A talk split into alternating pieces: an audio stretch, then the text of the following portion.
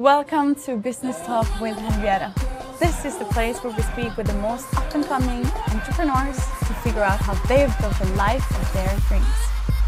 And today, I'm actually in the middle of the streets again in New York, sitting at a cafe together with Serena Advani. And she's the founder of Seadrop Skincare. She's worked in McKinsey, she's been working in Estee Lauder companies, and she is a beauty and skincare enthusiast. And that's what we will dig into today in this episode. Um, you've also pursued nail art. I also have a lot of friends that do, you know, nail art, so that's interesting. And you have a background in, now it's going to come some complicated words here cognitive neuroscience and operations, information, and decisions from the University of Pennsylvania. Vagelos dual degree program, something in life sciences and management in the Wharton School and the College of Arts and Sciences. So she has a fancy background, uh, but I want to talk about your passion today. She's curious to understand the relationship between neuroscience and decision making, especially in marketing. I think that's really interesting. You know, marketing, branding, how can you actually pursue someone to take a decision to buy your products? And in addition to the beauty industry and neuromarketing, she's interested in social impact. And also, this is then applied to sustainability, entrepreneurship, and politics. And today we will speak about your journey, the beauty industry, and what we can do to improve it. Welcome to Business Talk, Serena. Thank you so much. I'm excited to be here. Yeah, how are you today? I'm doing well. It is a beautiful day in New York, yeah. warm outside, Yeah. and excited to be here in the middle of the chaos um, on a street in Manhattan talking about the company. Yeah, have you been on podcasts before? Uh, once, actually, with my first startup in high school, actually, I started a farmers market on wheels. We would deliver fresh and locally grown produce to different houses around North Carolina, where I'm from, and Yeah.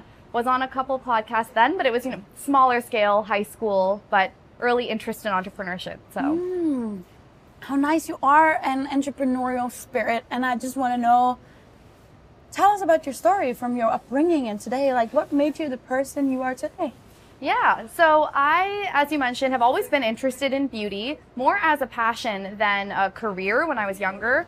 When I was around 11 or 12, I started getting really into nail art, painting little designs on my fingers just as a stress reliever. Um, I found that nail art was a chance to channel the creative outlets in a way that was really therapeutic because honestly, when you're doing your nails, you can't do anything else. You can't really work. You can't really, um, you know, you're not distracted. You have to put your phone down. So loved that, but never thought it could be a professional career.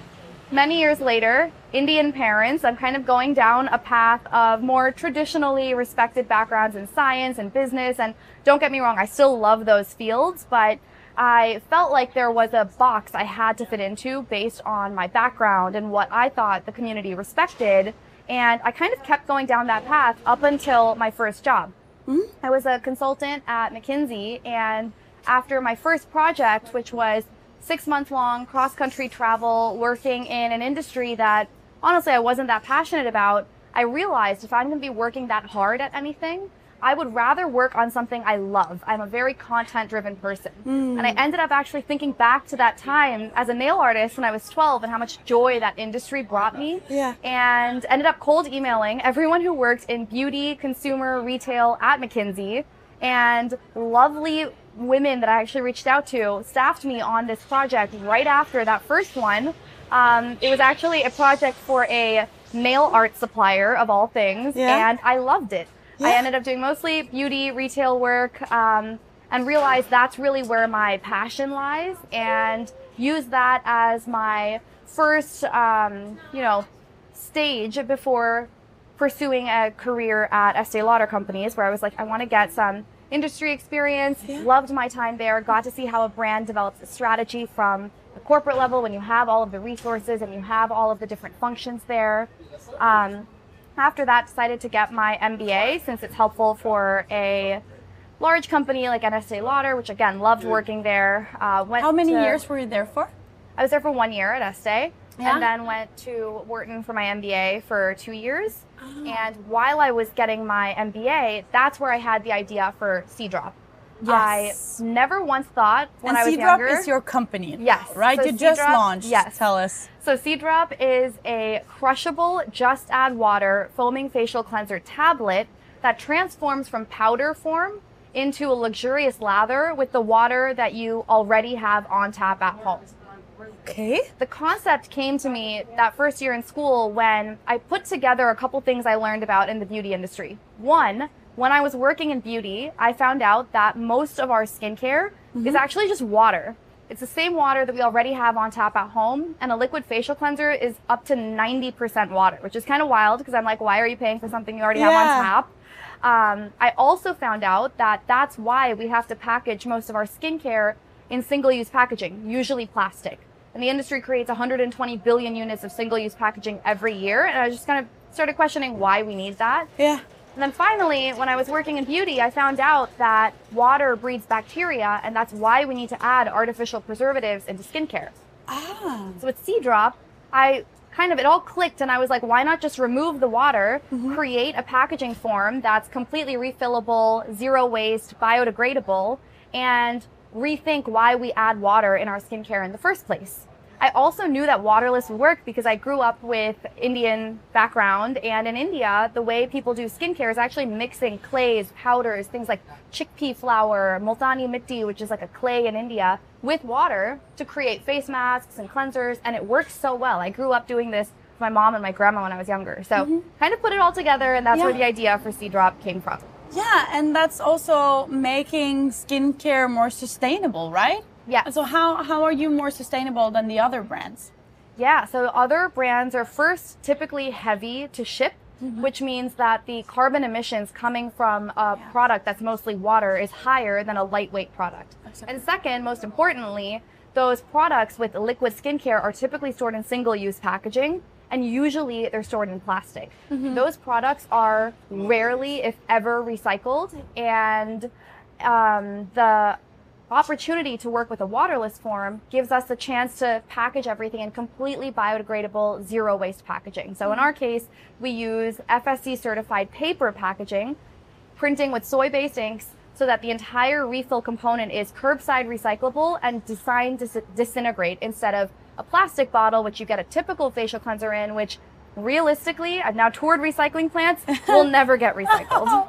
This is this is complicated stuff. Okay, so this is a lot of research within all these. Like I'm looking at your packages right now. You have them with you, of course you have because you're you're you're marketing wizard as well. So how long have you been working with this? Like how long have you developed this product? Because in entrepreneurship, right, you need to do the research, you need to create a good product, and then now finally you can sell it. So how has that process been? You just launched, right? Yes, we just launched about a month ago, but the product uh, actually took about two and a half years to develop, formulate, test. We wanted it to be dermatologist tested, get the packaging right, and bring to life. This So- must be expensive.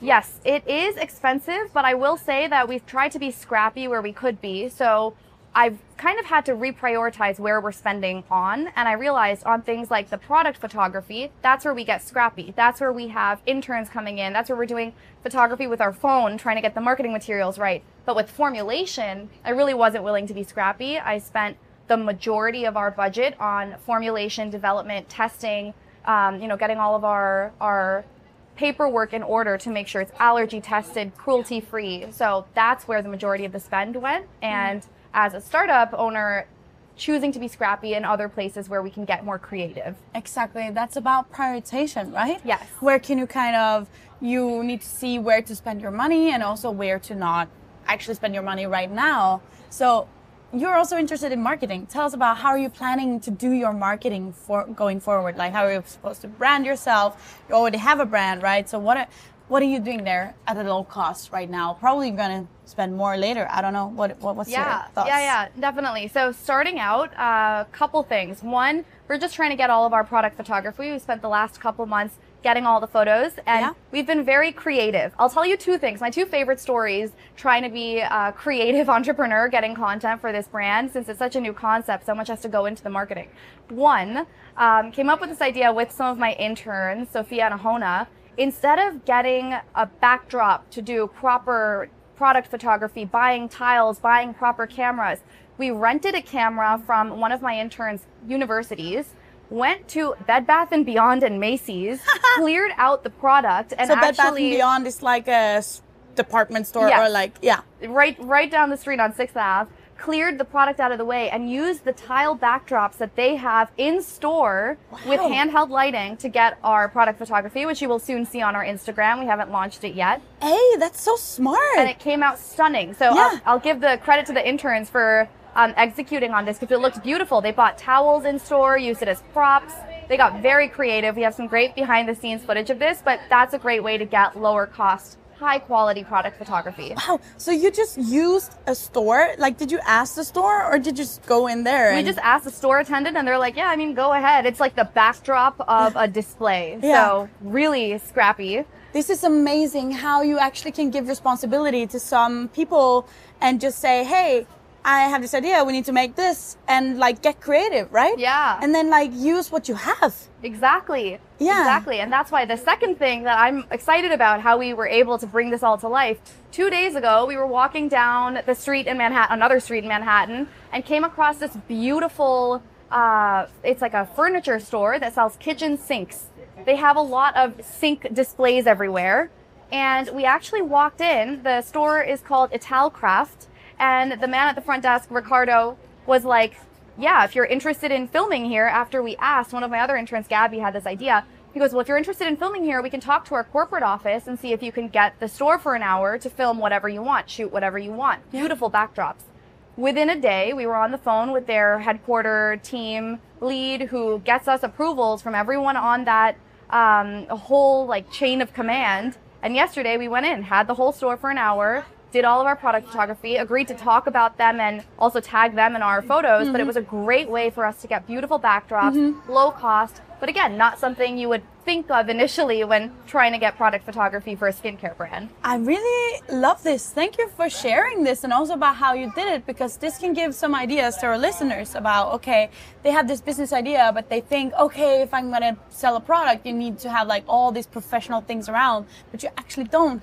You can just scrap around with what you have. Exactly. And Yeah. I think it's also good to know what it's worth spending on. Yeah. And in this case, if you're going to do skincare, in my opinion, the product comes first. Spending Mm. on the formulation and the testing, that is so important. The ingredients, I wanted the highest quality ingredients. Yeah. But if we can be scrappy in other ways and still have it be creative and beautiful with our photos, for example, Mm-hmm, that's where I'm willing to get creative. Mm-hmm. very very nice to to to hear that that you're like scrapping around and fixing everything. Um, so now you just launched and you're gonna sell this product right? Yes. so there's probably been like what do you think what has been the biggest challenge up until now? And what do you think is gonna be the biggest challenge? Because now you're gonna get this in stores right? You're gonna sell it online. What's the strategy? Yes, great question. So actually that's what over the last couple weeks we've been thinking through and we've actually had our most recent breakthrough on what we plan on doing this past week. So initially my thought process as a founder was it makes so much sense to launch waterless skincare. It does not make sense to ship water that we already have on tap at Yeah. home and to me it's just it makes so much sense very logically. But skincare is a little more emotional. And I realized that the messaging strategy that makes the most sense to convince people to try something this new, this is such a big behavior change, is actually teaching people that when you buy liquid skincare, you're buying products that was activated in a lab months, years before you ever use it. But if you use Seadrop, where you activate it, you crush each tablet right when you use it, you activate it with water on tap, you are getting freshly activated skincare that's designed to hydrate, protect, revive your skin. Mm-hmm. And that's the kind of messaging we're trying to bring to life. Mm-hmm. We're doing that in three phases. Mm-hmm. The first one is getting all of our organic social media started, getting all of our um, aesthetic correct on Instagram, the messaging correct on Instagram, because we never want to make people feel bad about their um, unsustainable practices. We just want to make people feel good about the little switches they make, and we Yeah. need that voice to be clear on our own communication. Yeah. The second phase is with micro influencer seeding. And that's where we actually scouted a list of over 500 Instagram and TikTok influencers who we think would be a good fit for the Seadrop aesthetic. And we're individually messaging each of them on gifted collaborations if they're interested in working with us, reviewing the product, and talking about it to their followers. Mm-hmm. And then the third phase is with PR. We're really excited to work with reporters and influencers who would be excited to try the product, especially if they work in beauty and they've tried every other product on the market. We're coming in so confident that this product is so good that we know that when we get this in the hands of beauty experts, they're going to love it. Yeah. And we actually also manually scraped a list of over 300 beauty writers so we can reach out to them directly and get them to try the product. Wow, so that's the next steps. I really like you have like you have such you're such on top of your game. You know how to do this. Like step one, step two, step three. This is just for us listeners to like, okay, you can actually copy this. It's so funny because when you say that, in my head, I'm figuring it out as I go. Yeah. And I think it's helpful to put structure onto things. Like I'm setting this plan for myself, but we're all kind of figuring it out as we go. And Yeah. after talking to so many of my other entrepreneur friends, um, especially ones in consumer and retail, a lot of it is getting reinvented in this 2023 landscape as we speak. So we're also realizing that as long as you're confident in your decision Yeah. and you set out a plan that makes sense to you, you're kind of creating this plan for yourself because it hasn't been done before in this climate No. ever. So that's the exciting part. I think anyone can find a strategy that works for them. There's no one roadmap. but- Exactly. yeah. And that I'm really also fond of that idea that everything goes along the way, right? You figure things out as, as you go and you say, okay, this works, this doesn't work. I want to try this, let's try this. Oh, we failed, we learned, we're trying something new. And, and that's, yeah, that's how life goes and also life in entrepreneurship. What is your, um, how is it to be an entrepreneur? Like going from corporate to being an entrepreneur in New York City. How, how has that transition been for you? It's so different. It's so different. Yeah. Um, I would say that I was really fortunate to come from a background that was highly structured. Mm-hmm. In consulting, you have daily check-ins, check-outs. You're meeting with your manager. You have a really structured team and hierarchy where you know how to get work done efficiently as you switch teams. And I'm really grateful for that because I've been able to bring that same structure from consulting into my team now. And even with my interns, I try to structure things in a way where there are clear work streams. We have check-ins daily. They know what they're responsible for. And having that team has actually really helped me even plan my days out because Yeah. otherwise as an entrepreneur, it's so easy to lose track Yeah. and work all night. And I mean, don't get me wrong, I've done that sometimes too, but I try to catch myself and add that structure back in from Yeah. my corporate days.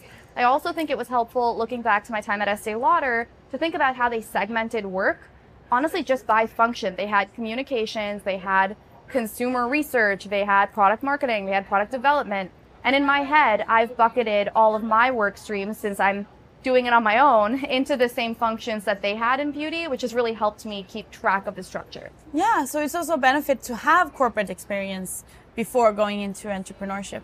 Yeah. Absolutely. I, uh, I really think it was so helpful. I would not know how to even go about this without No. that structure. And Yeah. I think it's possible for some people, but especially for skincare and beauty, it's so helpful to have that context on formulation and getting the product right since skincare is personal and it's you're putting something on your body's largest organ, your skin. So I think getting it right and having that experience with a more structured corporation that kind of has figured out how to bring that product to life is so important and so, so helpful as an entrepreneur. Exactly. And you're also like, I could say you're a skincare beauty expert. At least you, you love this, right?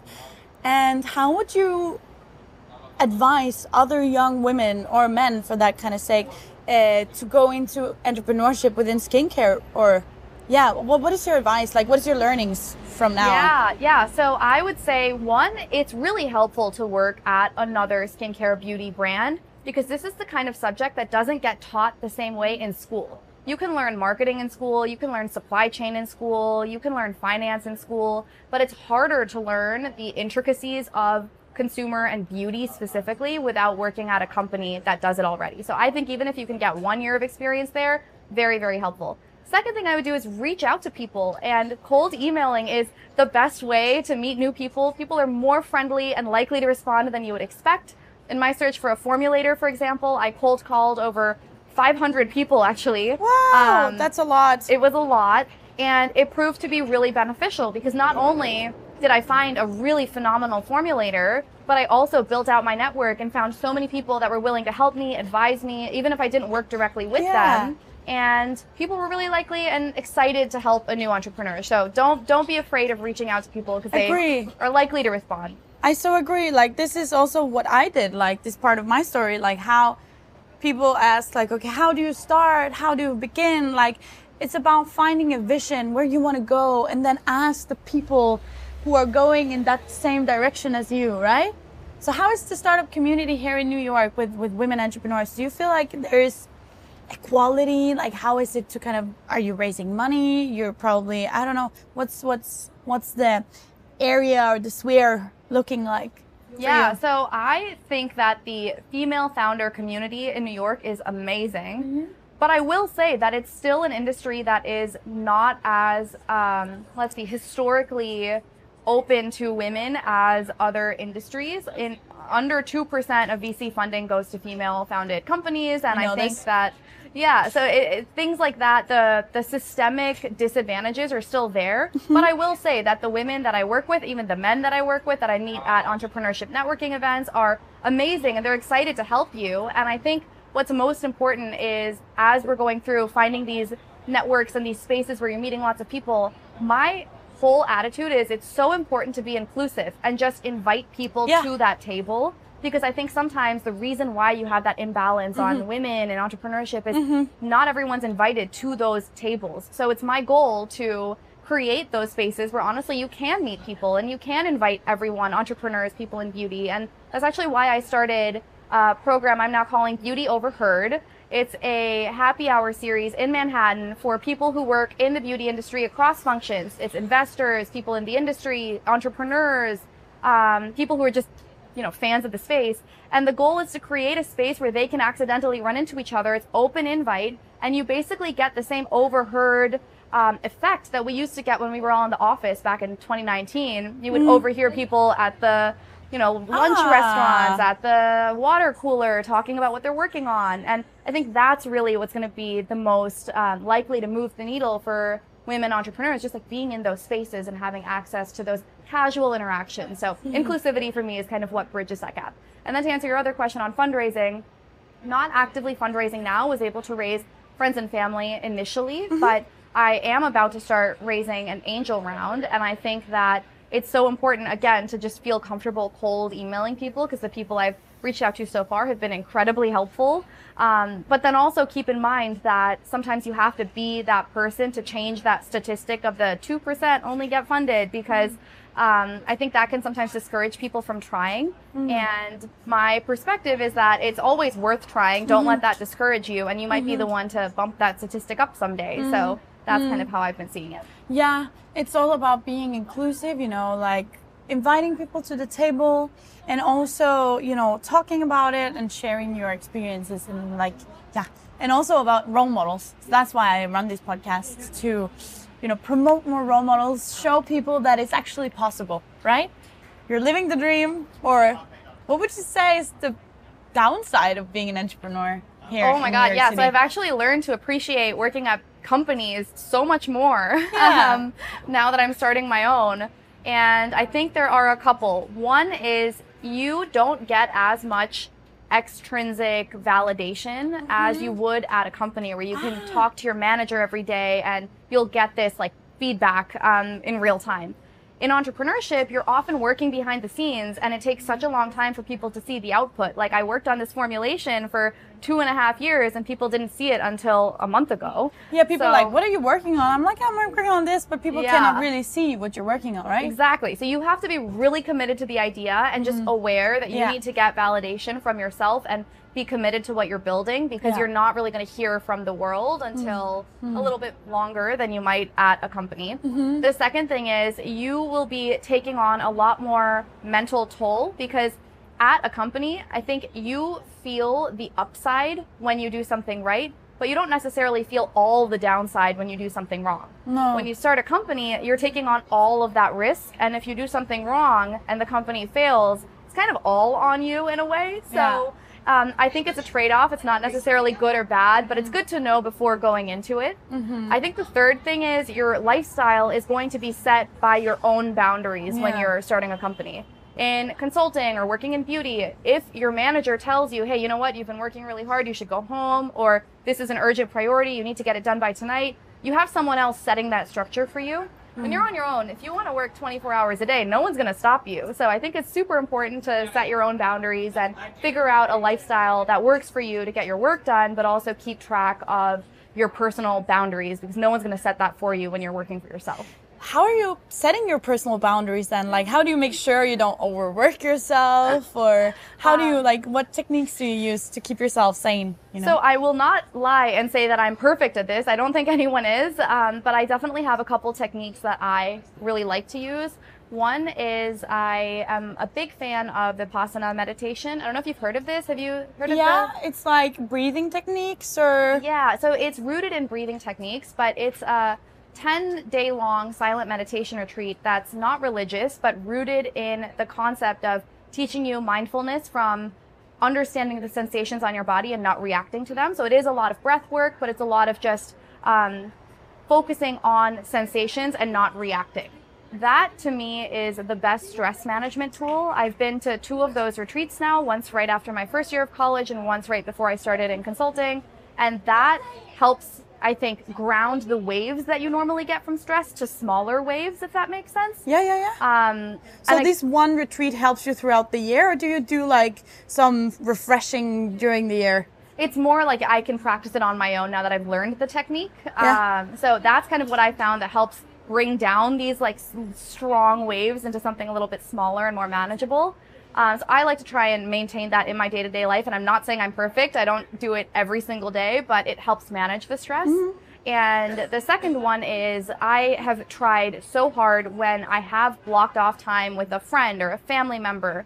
That is time that I will not look at my phone. I will check it once an hour. And if there's something absolutely urgent, I will get it done. But I think setting those boundaries so I don't lose friends or family or the important things in life in the process has been really mm-hmm. important. So stress management for one, but then also making sure that when I'm with other people, those boundaries are really clear. Yeah. Also really, really important to me. Yeah, and it also helps you enjoying the moment if you put yes. your phone away. This is also something I'm trying to be aware of you know but it's also really hard. I'm, I'm when i'm here in new york i actually have my phone on do not disturb. I don't do this at home because at home it's like a regular degree of yeah. messages but now when i'm here i'm creating a lot of content showing what i'm doing. People are like oh, oh you should do this oh, oh, and like i just my phone could like pling all the time. But like if i see a message your conscious mind is like looking at it and you're like i need to respond to this. So your head is already in other place when you are supposed to enjoy a conversation. So I think this is a really nice technique.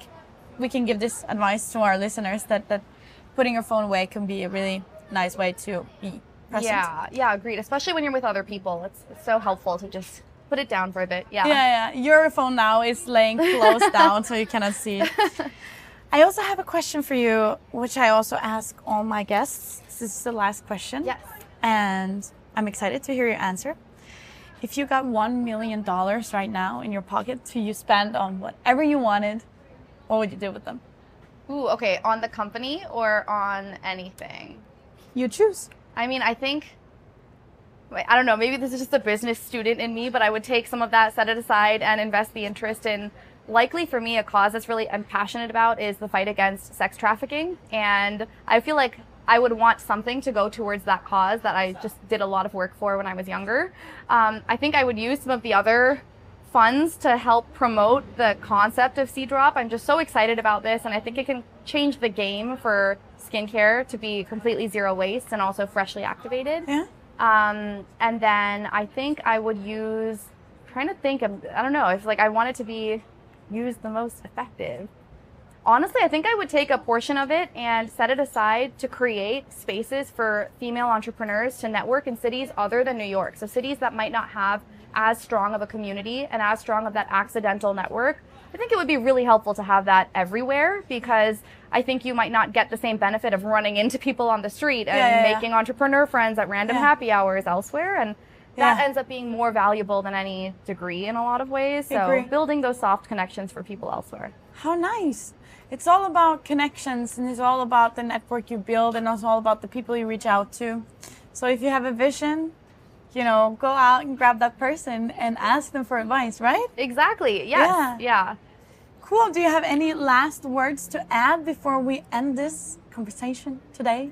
Uh, no, this has been great. And I'll just say if there's anyone listening that wants to chat with me, then you're more than welcome to just reach out. I'm available at Serena. Yeah, what's your socials? Where can people find you? I'll put them down in the link here below. Oh, perfect. Yeah. So um, you can just message directly at Seadrop Skincare on Instagram. Mm-hmm. And I'm happy to reach out or connect you to anyone that could be helpful if you're thinking of starting something or if you're just interested in the beauty space. But I think um, all I'll say is that when you make it, just pass it down and do the same for the next round of entrepreneurs. And I'm happy to chat anytime. Oh, that's lovely. Thank you for your time. Thank you for joining in on Business Talk. Guys and girls, I'll see you in the next episode. Bye.